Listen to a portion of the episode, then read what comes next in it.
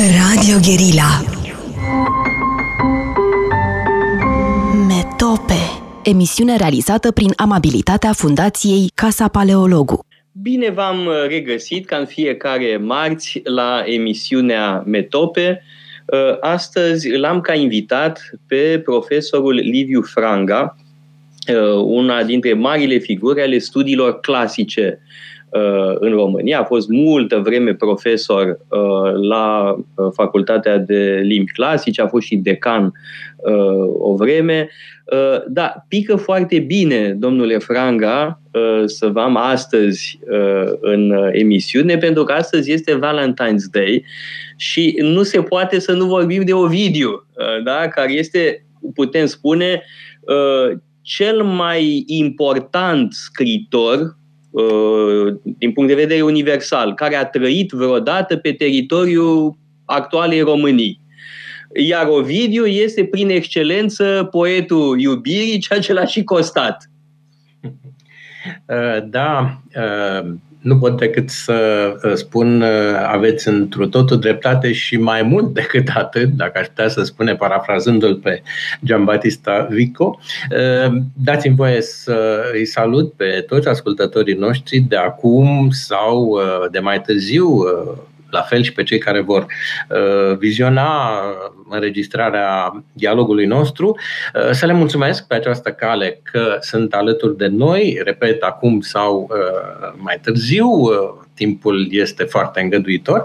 Să vă mulțumesc și dumneavoastră, domnule profesor paleologu și sper de acum înainte și un prieten al, al nostru ați uh, aruncat o mănușă atât de frumos uh, în sensul cel mai nobil al uh, expresiei, care, desigur, traduce un gest cavaleresc prin excelență, încât nu m-aș putea cumva feri să dau răspunsul cel mai potrivit sau nu m-aș putea gândi să nu abordez exact această temă Tenerorum lusor amorum este autodefiniția poetului, după cum știți, și ea se găsește gravată pe uh, inscripția uh, de bronz aflată uh, la baza, pe soclul uh, statuii uh, poetului din uh, piața care poartă numele, uh, din orașul care s-a ridicat uh, pe uh, sub structura vechii colonii grecești uh, Tomis, uh, Constanța de astăzi. Sculptorul respectiv a ales un italian, Ettore Ferrari se numește el, a ales cea mai potrivită epigramă dacă îi pot spune așa, în sensul vechi al termenului, adică inscripție, scriere pe, asta înseamnă, epi și grafe, grame, uh, pe un soclu care reprezintă pe poetul îngândurat, uh, cu un gest uh, tipic poeților meditativi, romantici, preromantici, rafaeliți și așa mai departe, dar uh, de ce nu și filozofilor, poezia și filozofia își dau mâna, sunt uh, consubstanțiale în antichitate. Uh, de ce spun că e gestul cel mai potrivit? Da, după o tinerețe petrecută sub semnul lui Cupido, este echivalentul mitologic uh, și lexical latin al grecescului Eros, uh, poetul se vede uh, brusc, în coup de foudre, ar spune francezii, o lovitură de trăsnet, se vede alungat, efectiv, din Roma dragă lui, mai dragă, cred, și decât sulmo natalis, sulmona natală, pentru că s-a realizat la Roma și nu la Sulmona. Uh, și se vede el, favoritul saloanelor, uh, iubitul poet, uh, dar și fără îndoială, prototipul masculin al, al poetului saloanelor se vede alungat într-o țară totalmente necunoscută. Dar nu despre uh, necunoașterea de către Ovidiu a, a țării în care avea să-și petreacă un deceniu, practic, de viață, aș vrea să vorbesc, ci despre uh, dragoste. Dar v-aș mai propune, uh, domnule paleologu, uh, să nu rămânem doar în sfera latină, să... Da, dar să puțin că trebuie spus ceva, că Ovidiu Ovidiu a scris uh, unul dintre cele mai bune manuale de agățat, că asta este uh, arta da. de a iubi. Sunt sfaturi da. practice cum să agăți, unde să te duci ca să agăți gagici, ce să spui, ce să faci, uh, da. tehnici variate, până și poziții, da? discută diferite poziții da. erotice, da, adică da, da. este o carte mă rog, cam uh, da. porcoasă, ușor porcoasă. Da, da, da. Un, un manual uh, care uh, însă e salvat de la obscenitate, de uh, poeticul lui. Uh, agățarea dați-mi voie să vă citez, a gagicilor, gagicăreala, dacă putem să spunem așa și ne iartă ascultătorii că suntem uh, foarte familiari. Uh, așadar, uh, maniera aceea pe care o sugerează poetul pe diferite căi îndrăgostitului Uh, sau doritorului de uh, dragoste, de iubire, uh, să experimenteze, este îmbrăcată într-o haină poetică teribilă. N-a reușit acest lucru decât Lucrețius. De aceea spuneam că poezia se îngemânează cu filozofia. Pentru că sunt consubstanțiale, filozofia a căpătat o haină extrem de frumoasă chiar dacă mai greu de ingurgitat, cum spune chiar Lucretius, grație versului, e, în cazul lui Ovidius, uh, repet un cuvânt, așa m-ați provocat, gagicăreala, dorința aceasta extrem de tinerească de a fi în preajma uh, unei tinere, de a-i arăta că o iubește, se uh, salvează de la obscenitate, uh, chiar dincolo de, de simpla agățare, cum spuneați, uh, vorbim de relații, de menținerea ei, de. Da, uh, e adevărat trebuie spus asta că e, e în um, arta de a iubi și sunt și sfaturi pentru a menține relația, e adevărat. Absolut, pentru a menține. Nu fim nedrepti cu Ovidiu. Pentru a trezi o relație peste care timpul încearcă să își așeze hotarele lui neînduplecate.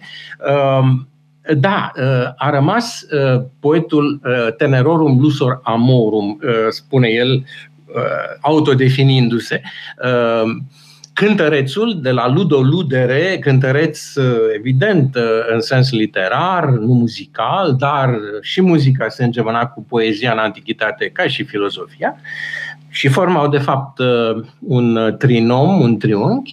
Um, așadar, poezia lui Ovidius cântă iubirea și evident ați pornit cel mai bine de la acest poet.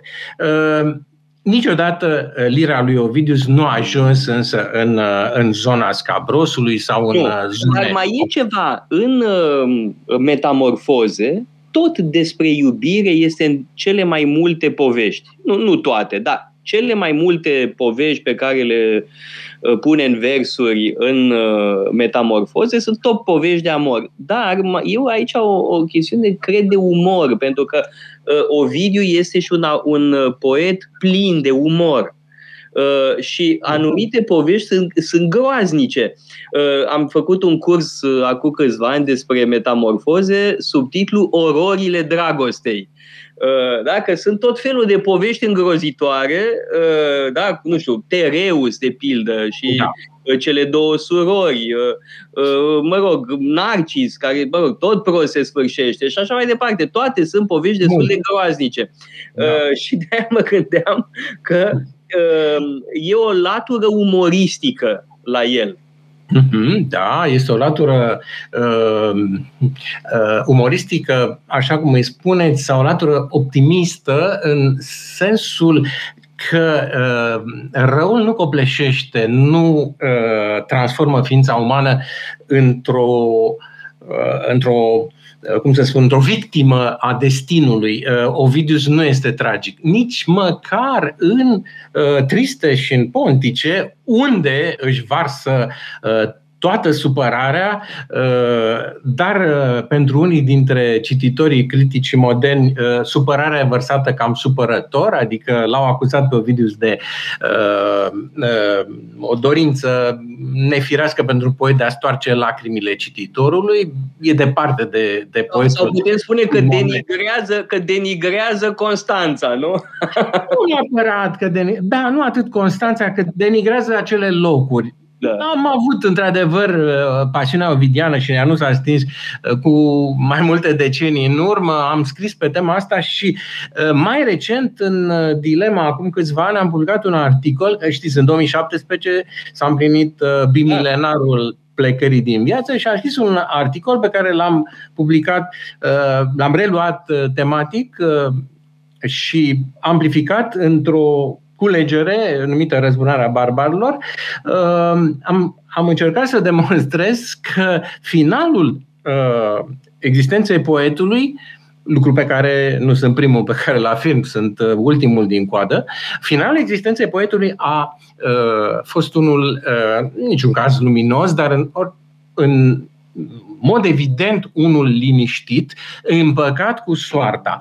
Uh, am uh, uh încercat un experiment și vi-l mărturisesc și mă opresc imediat, că poate avem și alte subiecte. Ovidius uh, este însă simbolul iubirii pentru astăzi, simbolul poeziei iubirii. Uh, uh, vreau să vă spun că am luat din toate cele uh, nouă cărți uh, de poeme ale relegării, mai degrabă decât ale exilului, din punct de vedere uh, juridic e o diferență importantă, uh, patru cărți din Pontice, Exponto și cinci din Tristia și uh, am luat uh, practic poem cu poem și am extras de acolo orice uh, geană de lumină. În tristie e mai greu de găsit pentru că se și numesc așa, poemele tristeții. Dar nu e imposibil. Uh, când se gândește în anumită, într-o anumită direcție, spre soție, uh, vede așa, născându-se o geană de lumină, simte. În pontice, însă, vorbim de-a dreptul de o reechilibrare psihică, psihologică. Domnule profesor, dați-mi voie să fiu provocator. Uh, că și noi, mai că noi, toți intelectualii români, nu, se lamentează și până la urmă se, se resemnează. Adică la Ovidiu avem cele două momente, lamentația și resemnarea. Nu trecem și noi mereu prin asta cu toții. O, da. O, da, și uneori simultan, adică uneori treci uh, în același timp prin ambele stări de spirit. În cazul lui Ovidiu, asta am încercat să fac, vă spuneam, am Uh, scri, am cules din cele nouă cărți uh, fragmente care au făcut un poem și l-am intitulat poemul pe care nu l-a scris Ovidius și care este un poem al, al încrederii în orice caz. El speră până în ultimul moment. Și pe urmă, dacă tot vorbeați de lamentație, uh, nu prea avea de ce să se lamenteze poetul care a fost ales de către comunitatea greco-getică agonotet agonotet uh, este un termen de origine greacă, evident, care uh, înseamnă consilier municipal. Are aproximativ echivalentul acesta. Păi Dumnezeule, asta însemna uh, scutire de taxe și dacă ne uităm un pic la situațiile moderne, nu cred că ar fi avut motiv să se plângă. Iată, urma să plătească și el, deși era cetățean roman, stătea pe teritoriul unei cetăți grecești, era un mix helenesc, cum se spune pe grecești, adică greci amestecați, și plata, banul nu cunoaște miros, cum avea să spună Vespasian peste uh, puțină vreme. Deci că venea de la un relegat sau de la un cetățean roman sau de la un, uh, unul grec, banul nu avea miros. Deci era scutit de taxă, plătea taxă și în plus de asta, uh, citi, uh, mă rog, ascultătorii și uh, privitorii noștri dialogului nostru trebuie să știe că relegarea însemna, relegatio, însemn, nu însemna pierderea drepturilor civile. Deci el își păstra averea, asta este extrem de important, uh, și uh, toate drepturile care îi reveneau. Numai că nu și le putea exercita ca lumea. Nu putea să ducă la vot la Roma, el fiind uh, relegat. Dacă mai îmi dați voie, uh, lusor amorum tenerorum. N-am tradus și vreau să traducem pentru cei care le place cum sună, că sunt cuvinte latinești care totuși nu, nu cum zice Eminescu, referitor la criticilor mei, uh, ce din coada au să sune, uh, ci sunt cuvinte care sună latinești, dar e bine să știm și ce înseamnă. Lusor era cântărețul, am spus, cântărețul la liră, cântărețul poemelor Amorum, da? De atât cuvântul uh, cheie, amores, pe lângă arsa mandi de care ați pomenit dumneavoastră, arta de a iubi este arta, este știința, este tehnica, este uh, capacitatea de a iubi. Ars e un cuvânt la Ovidius extrem de încărcat, are un centru semantic, dar are și multe conotații. Uh, deci, uh, cântărețul iubirilor, că e la plural, tenerorum. Vreau să vă atrag atenția tener înseamnă în, fran- în uh, latină moale. A dat în franceză, limbă pe care o iubim amândoi, ca și după modelul tatălui dumneavoastră, uh, tondră. Deci, în, uh, din latinescul tener, tenera, tenerum. În român avem tânăr cu bătaie spre vârstă. În franceză avem păstrat sensul originar, adică moale, fragede. Cântărețul iubirilor fragede.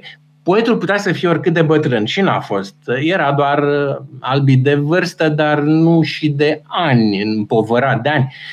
Uh, iubirea este însă veșnică, este fragedă, indiferent ce vârstă are. E, mie mi se pare o definiție, uh, tenerorum nu amorum și observați ce frumos e stilistic aranjat. Adică tenerorum e antepus, cum se face în uh, latina selectă, raport, adjectivul raport cu substantivul.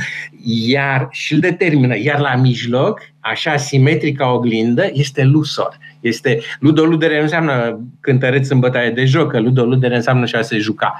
Este cântărețul care într-o izbucnire uh, de uh, frenetică în efluviile acestea ale, ale iubirii prin care el însuși trece, le cântă, le aduce un imn.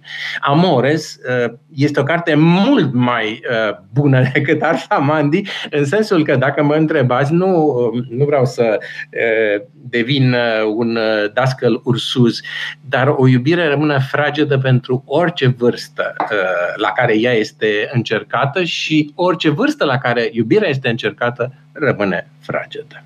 Cu aceste vorbe memorabile, luăm o scurtă pauză publicitară și revenim.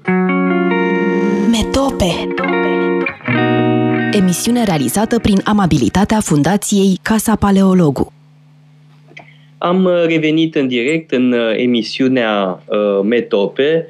Uh, înainte de pauză l-am evocat, evident, pe marele poet al iubirii, pe Ovidiu, dar mă mănânc așa un viermișor interior să vă mai pun o întrebare, pentru că în adolescență uh, descoperisem în bibliotecă, în uh, seria BPT, Măgarul de aur de Apuleius. Și știți ce fac adolescenții? Citesc asemenea cărți pentru a găsi tot felul de episoade pipărate. Și sunt episoade pipărate în Măgarul de Aur, da? cu matroana care se, mă rog, se amorezează de măgari și altele. Sunt alte povești destul de pipărate cu uh, preoții aceia lubrici. Da. Da?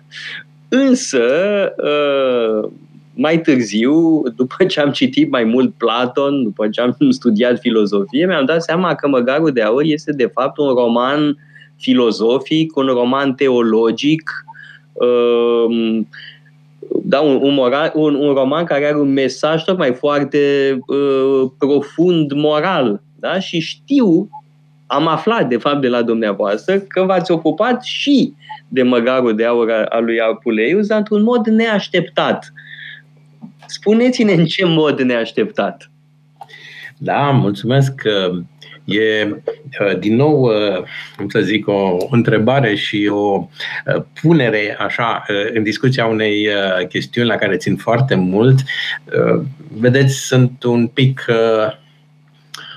împrăștiat în preocupările, dar și în pasiunile mele. Poate că nu este chiar rău.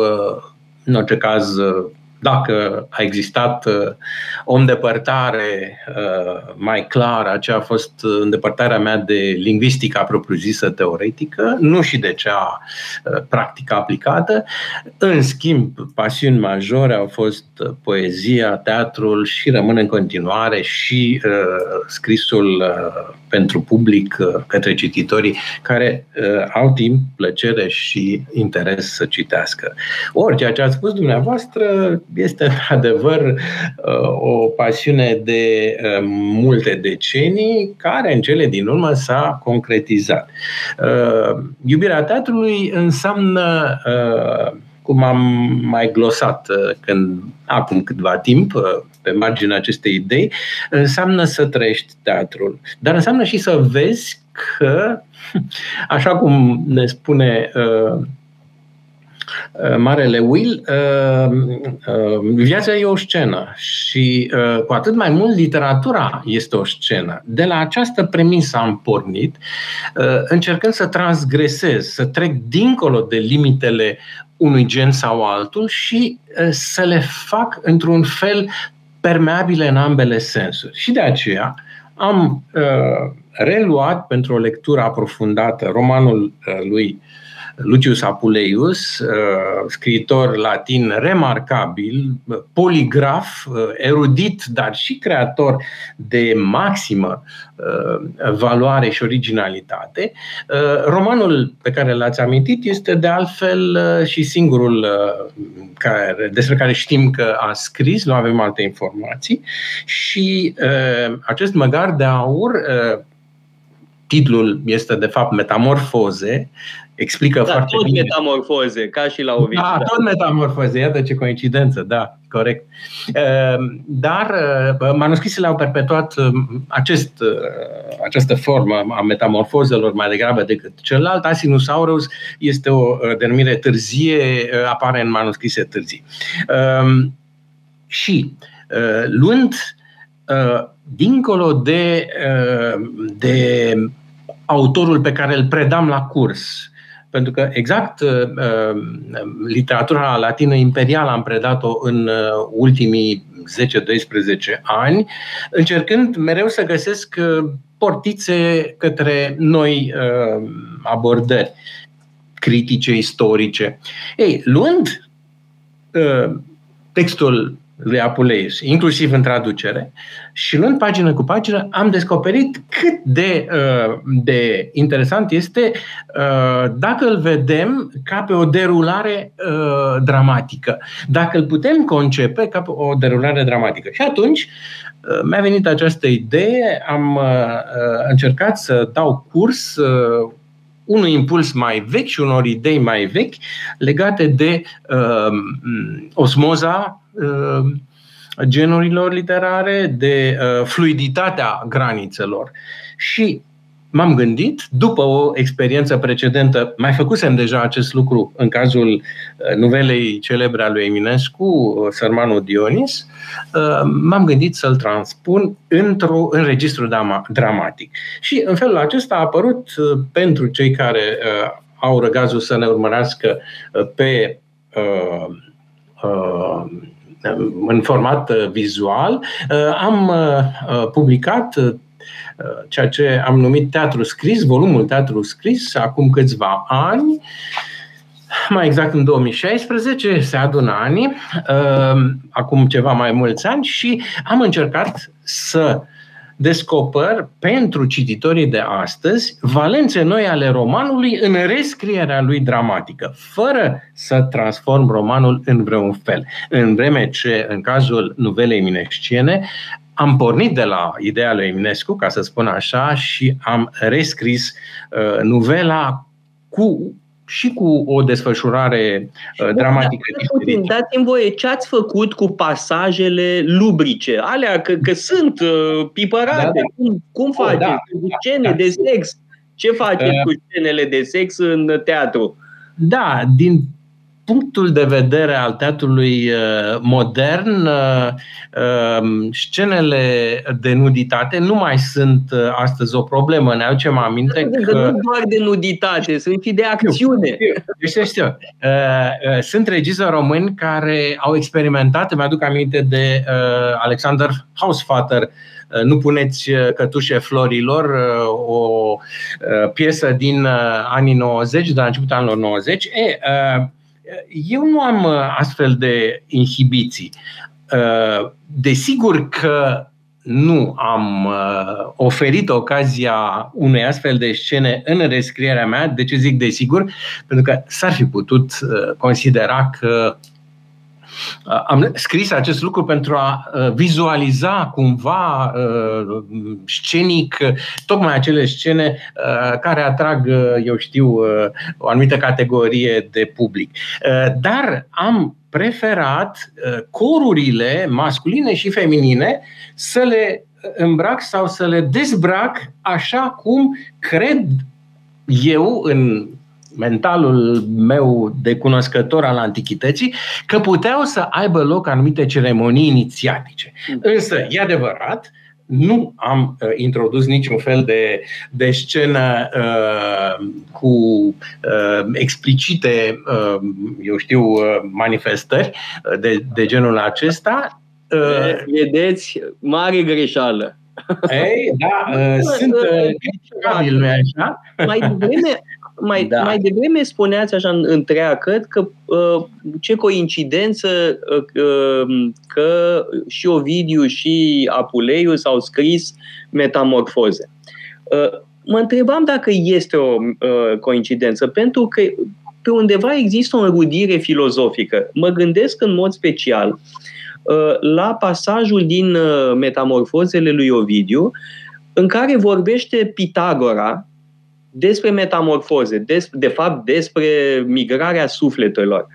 Uh, și e, de fapt, nucleul filozofic al metamorfozelor este discursul lui uh, Pitagora. De altfel, pentru cei care ne ascultă, aș vrea să dau un sfat foarte practic. Dacă vreți să citiți uh, metamorfozele sau să le recitiți cu folos, uh, pentru că, repet, este cel mai important scriitor care a trăit vreodată pe teritoriul României. Eminescu ar fi fost de acord, s-ar fi dat bătut, ar fi recunoscut că Ovidiu, evident, e mai important pe plan internațional. Ori, dacă vreți să citiți sau să recitiți metamorfozele, ca să, ave- ca să mergeți la nucleul filozofic al uh, cărții, trebuie citit discursul lui Pitagora, care este fabulos. După ce citești uh, discursul lui Pitagora, nu-ți mai vine să mănânci carne Uh, da? pentru că este un elogiu vibrant al vegetarianismului. Da? Când spune cum putem să ne mâncăm uh, prietenii, frații noștri, uh, bou, vaca, animale și așa mai departe. Da? Bun, acum, um, există în mod evident la Apuleius o inspirație filozofică tot platonică, da? un fel de Uh, cult al lui Isis interpretat filozofic, de fapt despre asta e vorba, da? despre această sinteză între religiozitate și filozofie la Apuleius, numai că la Apuleius e, ca să zic așa, pe bune. În timp ce la Ovidiu nu e evident dacă nu cumva e tot o joacă. Uh, bun, și asta rămâne o întrebare deschisă. Da? În ce măsură acel element filozofic în metamorfozele lui uh, Ovidiu este ceva la care el adera cu adevărat uh, sau este încă o joacă uh, de-a lui uh, Ovidiu? Da, vreau să completez ceea ce a spus dumneavoastră și pe urmă să ajung la întrebare, la răspunsul întrebării, dat întrebării dumneavoastră, care este una deschisă, într-adevăr. Completarea ar consta în faptul că această Uh, teorie filozofică pe care o are în vedere uh, Ovidius, această filozofie, acest mod de a vedea uh, lumea, această Weltanschauung, nu-i așa? Modul de vedere, cum spun italienii. Această viziune asupra lumii uh, este una uh, uh, mixtă, în sensul în care uh, filozofia romană însă și este una eclectică și anume îmbină mai multe uh, surse, uh, cea platoniciană, cea pitagoreică, astfel încât putem vorbi simultan de un uh, Ovidius uh, neopitagoreician, de un Ovidius uh, neoplatonician, fără ca el să-și asume condiția filozofică. Este doar un mod de a Uh, se transpune într-o viziune. La fel făcea și Cicero. Uh, nu e nicio deosebire. El, Cicero se îmbrăca în haina mai multor da, filozofi. Da, dar la Cicero există o coerență. Uh, Cicero nu se joacă. Da, Cicero, bun, e clar ce gândește, pe când la Ovidiu nu e foarte clar ce gândește. De-al pe calea asta a neopitagorismului lui Ovidiu a mers marele nostru compatriot Vintilă Horia în faimosul lui roman Dieu est né en exil, da? Dumnezeu s-a născut în exil. Da, mm, mă rog, e o foarte frumoasă idee de romancier. Da, ă, de ce spunea, de ce pune în gura lui Pitagora Ovidius uh, ideea de abținere de la o mâncare uh, ne, uh, necontrolată, consumată necontrolat? Pentru că la baza acestei viziuni de care vorbeam stă teoria metempsihozei. Metempsihoza înseamnă meta și psihosis. Meta înseamnă după, adică trecerea sufletului, uh, psih, psihe, psihe, uh, dintr-un corp într-altul, dintr-o realitate uh, carnală într-alta. Și atunci, exact cum spuneați, e riscul ca în oaia, ca în juninca sacrificată să să ne hrănim uh, cu carnea unui, sau prin uh, ace, acele animale, să ne hrănim cu, uh, cu hrana unui fost om. Um, acum, um, dacă se juca sau nu Ovidius, că v-am promis că ajung și la întrebare, ajung, asta nu înseamnă că pot să și dau un răspuns. Din punctul de vedere al literatului care sunt, cred că în materie de uh, metamorfoze, uh, despre care Ovidius uh, spunea, eu folosesc întotdeauna forma latină, sper că nu uh, consideră cineva că Ovidius și Ovidius erau o persoană diferită, dar sunt două maniere de a pronunța, de a rosti numele poetului, fie apropiindu-l de forma noastră românească. Da, atunci ar trebui să, să pronunțăm și prenumele dumneavoastră Livius. Livius, da, e, sigur că da. Uh, acum, uh, e o, o joacă, dacă vreți. Oricum, Oricum, e bine să știm formele originare, Vergilius și nu Virgil, că avem Virgil și prin preajma noastră, printre autorități, la fel și Horații și așa mai departe. Bun, revenind. Deci, Ovidiu și-a făcut din metamorfoze sau metamorfoze au reprezentat pentru Ovidius pariul lui cu, cu, cu viitorul. Pentru că fraged, uh, pentru că, mă rog, uh, permanent, perpetu cântăreț al iubirilor fragede, au fost înaintea lui și putea să prevadă că aveau să mai fie. Dar un uh, poet care să cânte de la nașterea lumii care se coagulează din haos, cartea întâi, până la apoteuza lui Augustus, Uh, transformarea lui într-o uh, divinitate adorată după moarte, uh, lucru care deja devenise un, ceva obișnuit la Roma de la Cezar încoace, el este prototipul și Vergilius a contribuit la uh, implementarea, scuzați-mi acest cuvânt uh, așa de nepotrivit, uh, la împământenirea acestui mod de a vedea uh, ideologic uh, aura conducătorului uh, post-mortem. Ei bine, uh, Ovidius nu s-a jucat. Uh, înclinația, înclinarea mea, înclin să cred, este deci că uh, orice haină filozofică um, constatăm că îmbracă mai degrabă metamorfozele sau că avem de a face cu o trecere fluidă de la o asta cred eu, de la un mod de a vedea uh, lucrurile filozofii la un alt mod, um, toate acestea uh, totuși nu uh, subminează condiția serioasă a poemului poemul nu este o joacă, poemul Călinescu, al nostru, George Călinescu, a scris că în câteva rânduri pana lui Ovidius se înmoaie în tragic. Și uh, asta se întâmplă în metamorfoze pentru că uh, nu e la tot pasul în, în metamorfoze. Toat, aproape toate poveștile sunt de plâns. Cu da, câteva excepții, dar în general... Avem de-a face, cum spuneam, cu ororile dragostei. Da, da, da însă nu toate sunt uh, datorate, se datorează dragostei, da. însă, atenție, uh, și aici trebuie să fim foarte uh, prudenți.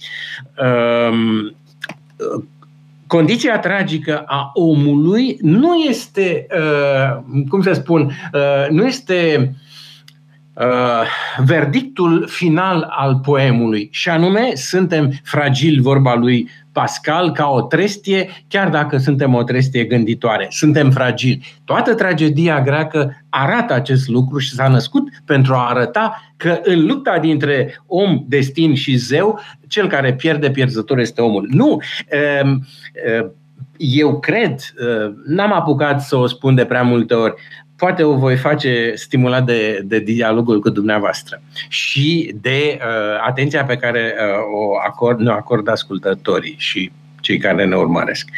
Uh, pariul acestei, acestor metamorfoze este fragilitatea condiției umane, este tragicul condiției umane, dar este și cosmicitatea uh, condiției umane. Adică uh, omul își pierde uh, înfățișarea lui de carne, cea care s-a, cu care a apărut în lume ilotempore în acel moment uh, inițial, acel Big Ben, nu, se va fi gândit niciodată Ovidius la așa ceva, dar spun eu comentând, uh, haina de carne uh, se pierde, se pierde din cauza dragostei, din cauza urii, din cauza multor elemente, dar omul nu este definitiv pierdut.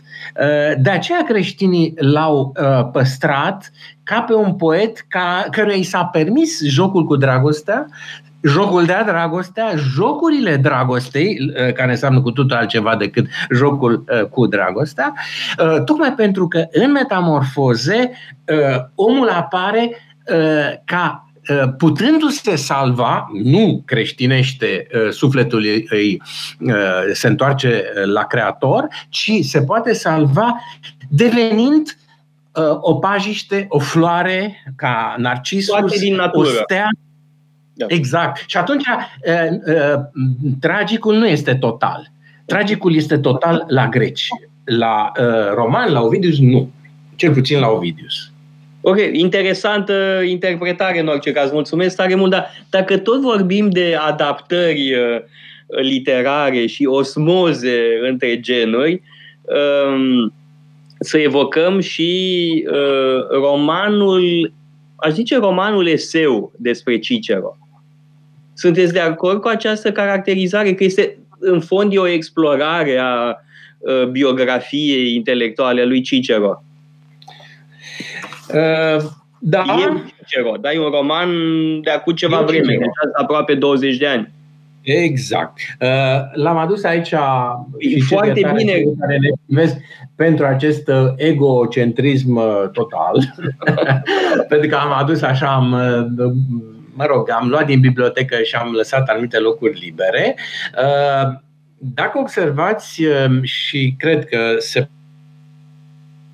Dedesubtul titlului este un uh, subtitlu care face parte tot din titlu, chiar dacă e dedesubt. E subtitlu doar că e dedesubtul lui, dar nu este uh, ceva adăugat uh, să nu fie partea componentă integrantă a titlului.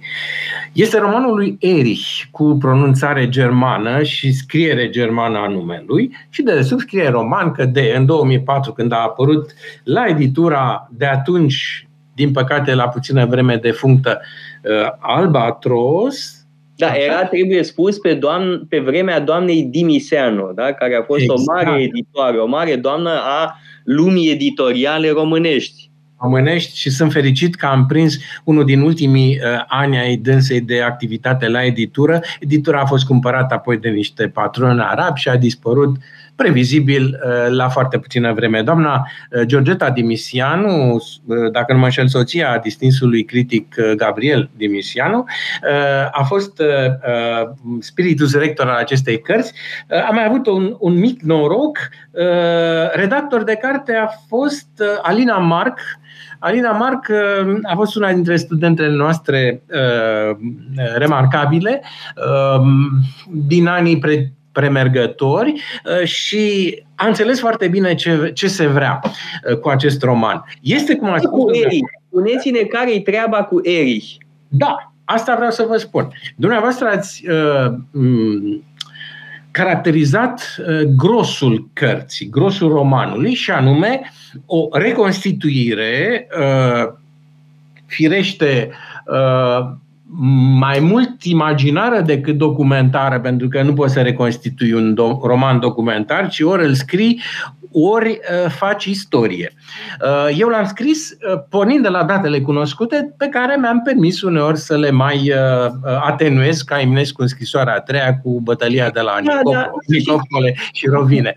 Tentația, Dar... tentația pentru istoric de a scrie roman e mare. Da? Mă gândesc la Rex Warner, Uh, cu uh, Iulius Cezar sau cu romanul despre Pericle. Romanul despre Pericle lui Rex Warner e minunat.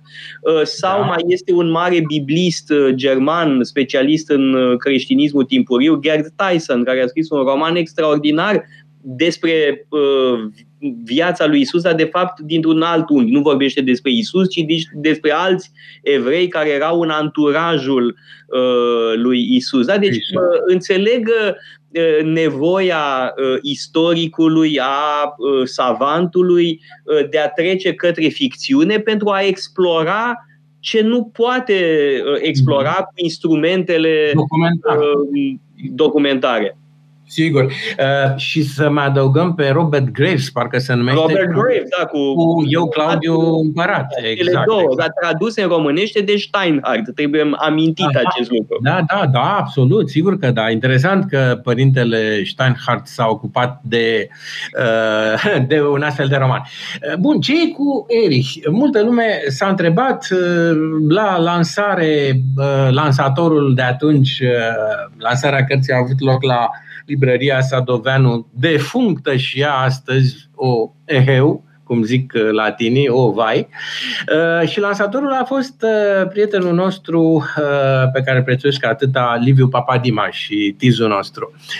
Și el s-a întrebat, zice, domnule, dar chiar trebuia să apară și Erich pe acolo? Și am spus da, pentru că nu e vorba de o reconstituire, asta a fost încercarea, provocarea pe care am uh, încercat să o arunc, uh, nu, nu e vorba de începuturile uh, afirmării lui Cicero din frageda copilărie, adolescență și primii pași la Roma.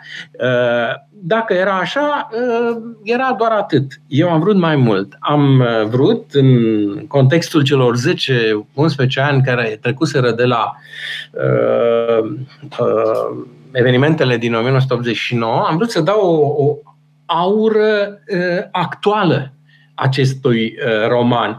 Și mi-am imaginat, uh, și Liviu Antonese, un al treilea Liviu, uh, cel de la Iași, uh, a intuit cel mai bine, uh, a citit cel mai bine intențiile mele, uh, am vrut să dau acestui roman un metatext. Și am, mi-am imaginat că uh, această reconstituire uh, este un manuscris pe care l-am găsit eu în casa unui prieten, Erich Alois Paulus, se numește el, um, și că el uh, l-a abandonat înainte de a pleca definitiv înainte de 89 din țară. Deci am dat o conotație politică printr-un artificiu banal din punct de vedere narrativ, dar așa se explică de ce este cartea lui Eric și nu e cartea mea. Eu asemenea, eu știu, romancerilor din veacul al XIX-lea, a spus că eu n-am nicio legătură. Eu am luat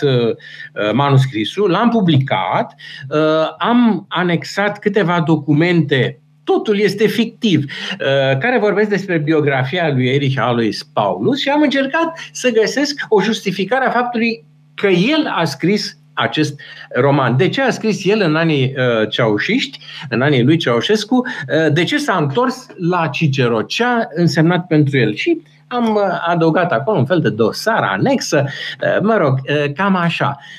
Iar Liviu Antonesei a, cu, cu flerul lui a descoperit că, de fapt, această aparentă joacă vorbește despre propriile mele tribulații. Erich Alois Paulus este un alter ego, evident, și că toată punerea miza în scena asta, miza în scena asta este, de fapt, un pretext pentru a mă descoperi pe mine însumi prin intermediul odată a lui Cicero și a doua oară a unui imaginar Erich Alois Paulus. Trebuie însă să luăm o scurtă pauză publicitară și revenim pentru concluzii. Metope Emisiune realizată prin amabilitatea Fundației Casa Paleologu.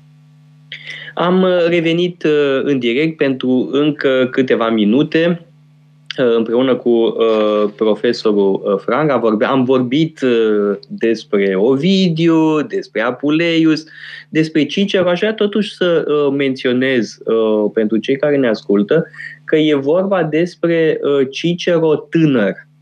Da? De-aia e nevoie de acest, uh, această tehnică a ficțiunii. Că apoi, sigur, viața lui Cicero ne este bine cunoscută, mă rog, de la marele lui triumf uh, oratoric în procesul ăsta, Roștius, da? Roștius, da, este extraordinar procesul și pledoaria lui e formidabilă.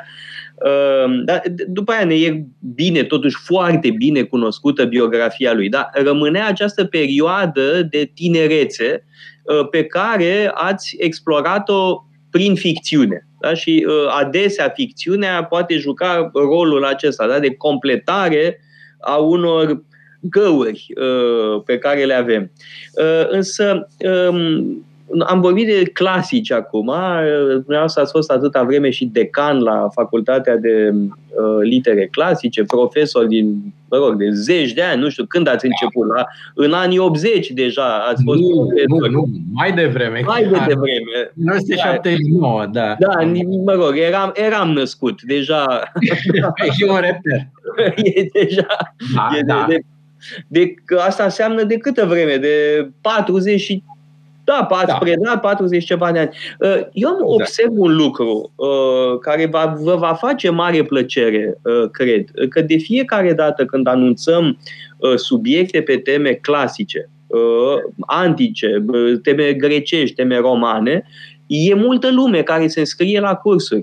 Da? Da. Și adesea sunt oameni, sunt unii mirați. Cum faceți curs despre Homer sau despre Tucidide sau despre Plutar și vine lume? Da, nu numai că vine, dar vine multă lume și întotdeauna. Uh, e, e uh, un lucru foarte important, există o nevoie uh, de cultură clasică, ori asta este în totală discrepanță cu politica să zic oficială, dar nu e vorba doar de politica oficială, este vorba și de anumite Uh, prejudecăți pe care le au și profesori și părinți, părinți, că latina nu servește la nimic, uh, că literele clasice nu servesc la nimic. Uh, și bun, eu cred că e bine să depășim lamentațiile, să arătăm că de fapt cultura clasică este cum nu se poate mai actuală și este o hrană permanentă pentru omul de azi. Absolut. Acesta a fost și metatextul cel mai îndepărtat al uh, romanului pe care l-ați amintit și vă mulțumesc că împlinește în curând 20 de ani de la apariția lui și mie mi se pare că încă n-am uh, spus tot ce aș fi vrut să spun și aș vrea să-l continui. Dar de ce l-am mai adus o dată în discuție? Ca să atrag atenția asupra uh, titlului. Eu, Cicero, uh, se numește așa uh, și pentru că m-a fascinat și rămân și voi rămâne pentru totdeauna fascinat de afirmația uh, uluitoare, pe cât de concisă, pe atât de deschisă în uh, semnificații interpretabile de către fiecare dintre noi, a lui Flaubert. A, în legătură cu, apropo de, că aici merge chiar perfect, de uh, Madame Bovary. Eh, știți foarte bine, eu un trăiesc între noi, cei care iubim cartea mai mult decât orice. Eh, Bovary se moi, spune eh, Flaubert. Deci, Madame Bovary sunt Stați puțin, da, dar Madame Bovary se moi merge, să spunem Ciceron se moi, bon, c'est un peu beaucoup. Sunt un beaucoup, dar este provocator. Eu n-am spus uh, uh, Cicero sunt eu, ci eu Cicero, adică e o portiță deschisă, un intertext, o mănușă, cum ziceam la început, aruncată cititorului, uh, spre zona uh, flobertiană, uh, aceea în care Erich se regăsea în persoana lui Cicero și aceea în care Liviu Franga, ca legatar al uh, romanului uh, aflat, nepublicat vreodată al lui Erich, se regăsește atât în Erich cât și în Cicero. Cum da, că de fapt, trebuie spus, Eric Semoa a, Eric Sema, ui, da, așa, Eric Sema, pentru că uh, Ciceron Sema, Cicero sunt eu, uh, este deja banal. Acum revenim la... Cicero este un mare model uman, uh, un om de caracter, o minte extraordinar de luminată, un mare om politic uh, și de aia spun că e un model pentru uh, noi toți. Însă, din păcate, domnule profesor, trebuie să ne oprim pentru că este deja ora 3, da. iar pe temele astea am putea vorbi la nesfârșit și vreau da. să refacem experiența, să reluăm experiența și să mai veniți odată în emisiunea noastră. Dați-mi voi atât, dacă mă îngăduie ascultătorii dumneavoastră, postul Postul să, ne, să nu ne taie, asta e. Bun. Eh, vreau să închei cu patru versuri de dragoste care aparțin unui poet grec Marcus Argentarius are nume latinesc, dar el e uh, grec, uh, din antologia palatină, uh, de care se ocupă un grup foarte inimos de, uh, de colaboratori ai noștri, în care m-am inclus și eu așa pe la sfârșit. Și vreau să citesc aceste patru versuri ca un simbol cu care încheiem ziua, uh, emisiunea închinată antichității în ziua iubirii. Spune Marcus Argentarius în epigrama 128. Pieptul ei pieptul mi atinge și sânul pe sânul se așează. Mierea din buzele ei, buzele mele o culeg. Pielea mea îi mângâie pielea când o cuprind pe Antigona, restul îl scriu în alcov, umbrele lămpii, eu tac. Deci, uh, uh, poetul, uh, cum să zic, își, își mărturisește totala iubire față de Antigona, așa o, o cheamă pe iubita lui, dar nu spune mai mult decât ce se întâmplă când buzele lui le atinge pe ale Antigonei. Mai departe povestesc umbrele lămpii în altă. Așadar, ne oprim și ne gândim la Antigona. Mulțumesc foarte mult și vă dau tuturor întâlnire săptămâna viitoare, tot așa, la ora 2 la Metope. La revedere! Metope, emisiune realizată prin amabilitatea Fundației Casa Paleologu. Radio Guerilla